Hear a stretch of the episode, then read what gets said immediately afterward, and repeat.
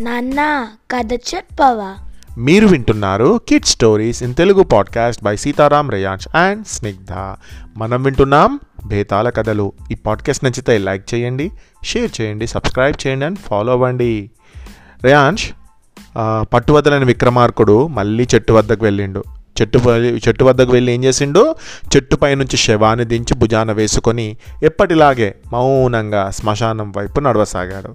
అప్పుడు శవంలోని భేతాళుడు రాజా దయ్యాలు పిశాచాలు నక్కలు గూడ్లగూబలు విచ్చలవిడిగా తిరిగే ఈ శ్మశానంలో ఒక రాజ్యానికి రాజువైన నువ్వు పడుతున్న శ్రమ చూస్తుంటే నవ్వాలో విచారపడాలో తెలియడం లేదు. నీ అంత పట్టుదల సహనశక్తి గల ఒక పిల్ల దయ్యం ఒక బడిపంతులు తాము కోరినది సాధించాలన్న పట్టుదలతో బయలుదేరి మధ్యలోనే వెనుదిరిగారు. ఏదో ఒకనాడు నువ్వు అలా చేయగలవన్న నమ్మకం కలుగుతున్నది. వాళ్ళ కథ చెబుతాను. శ్రమ తెలియకుండా విను అంటూ ఇలా చెప్పసాగాడు. నాగవరం అనే గ్రామంలో ఉండే బడిపంతులు బలరామయ్య. ఒకరోజు భార్య మీద కోపం వచ్చి ఇంట్లో నుంచి వెళ్ళిపోయి గ్రామం చివర ఉన్న చింత చెట్టు కింద కూర్చున్నాడు. అప్పుడు చింత చెట్టు నుండి ఒక పిల్లదయ్యం ఆయన ముందు దూకి భయపడకండి పంతులు గారు మీ దగ్గర నాకు చదువుకోవాలని ఉంది మీరు నాకు చదువు నేర్పిస్తారా? అన్నది. బలరామయ్య కంగారు పడి ఏంటి ఎవరు నువ్వు? నీకు చదువెందుకు? అని అడిగాడు. నాకు చదువు అంటే ఎంతో ఇష్టం కానీ నాకు చిన్నతనంలోనే నాన్న చనిపోయాడు. అమ్మ కష్టపడి పనిచేసి నాకు తిండి పెట్టేది. అమ్మ కష్టం చాలడం లేదని నేను పనిచేసి సంపాదించడం మొదలుపెట్టాను.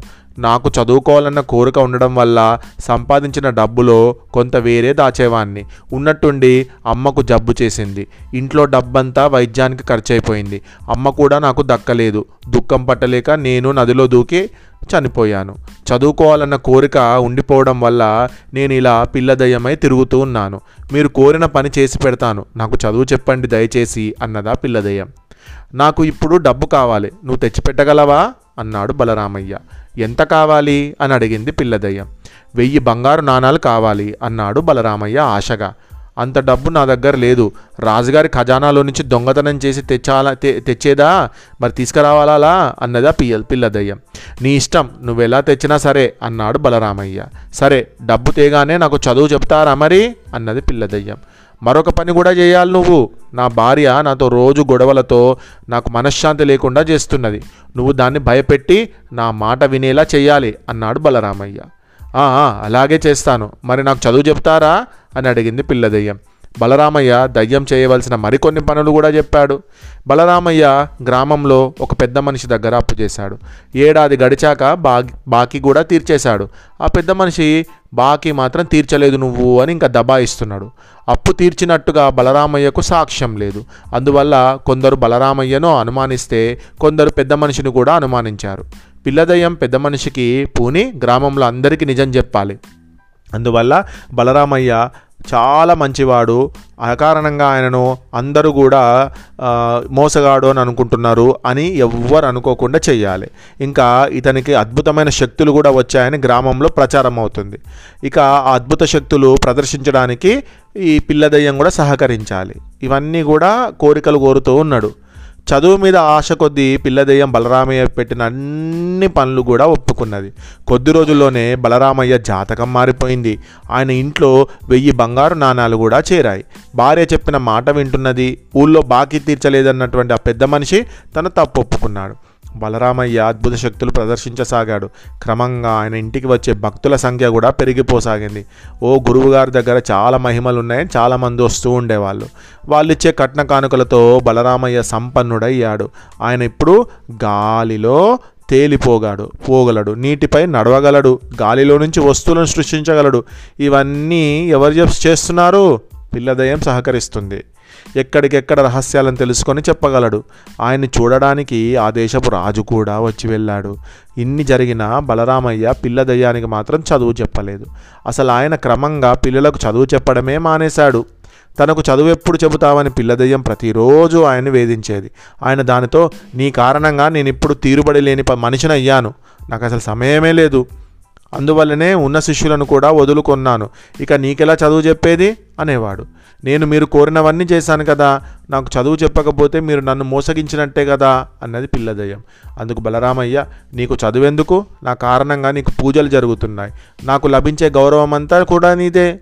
చదువుకున్న నాకు గౌ చదువేమీ గౌరవాన్ని ఇవ్వలేకపోయింది చదువులేని నీ కారణంగానే నాకు గౌరవం లభించింది. చదువు అద్భుత శక్తులనివ్వదు కానీ చదువుకున్న వాళ్ళు కూడా అద్భుత శక్తులున్నవారనే అనాలోచితంగా గౌరవిస్తారు. చదువుకున్న వాళ్ళు కూడా మోసం చేసే వాళ్ళనే బాగా గౌరవిస్తారు అని చెప్తున్నాడు. కాబట్టి నువ్వు చదువు గురించి మర్చిపోయి హాయిగా ఉంటూ గౌరవాలు పొందు సరేనా? అన్నాడు.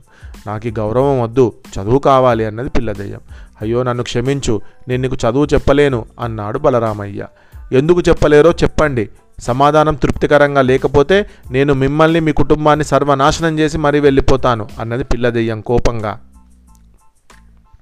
బలరామయ్య ఒకటి రెండు క్షణాలు మౌనంగా ఊరుకొని నువ్వు నన్నేం చేసినా పర్వాలేదు. నేను నిజం చెబుతాను విను. నా చదువు నాకు గౌరవాన్ని విలువను తెచ్చిపెట్టలేదు. అందువల్ల నాలో కీర్తికాంక్ష ధనకాంక్ష పెరిగిపోయాయి. నాకు అందరూ నన్ను మెచ్చుకోవాలనేటువంటి కోరిక నాకు బాగా డబ్బు రావాలనేటువంటి కోరిక పెరిగిపోయాయి.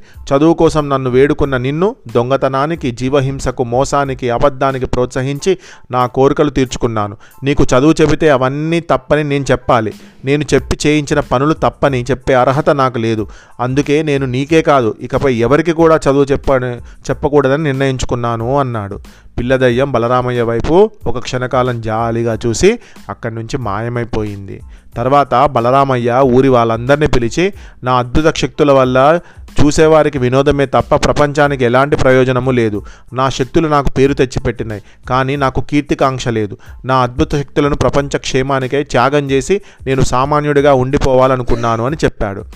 అంటే దయ్యం వెళ్ళిపోయింది కాబట్టి ఇక శక్తులు ఉండవు కదా. అందుకని ఆ శక్తులు లేవు అంటే ఎవరు నమ్మరు కదా. కాబట్టి నేను ఇంకా శక్తులనన్నింటిని మానేస్తున్నాను అని చెప్పిండు అందరిని పిలిచి. బేతాళుడి కథ చెప్పి రాజా ఇక్కడ నాకు ఒక సందేహం కలుగుతున్నది.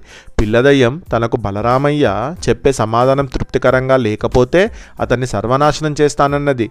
మరి బలరామయ్య చెప్పిన సమాధానం దానికి తృప్తి కలిగించినట్టేనా? అతడికి అతడి వైపు అది జాలిగా ఎందుకు చూసింది? బలరామయ్య తన అద్భుత శక్తులను త్యాగం చేసి సామాన్యుడిగా ఉండిపోతానని చెప్పిన మాటలో నిజాయితీ ఉన్నదా?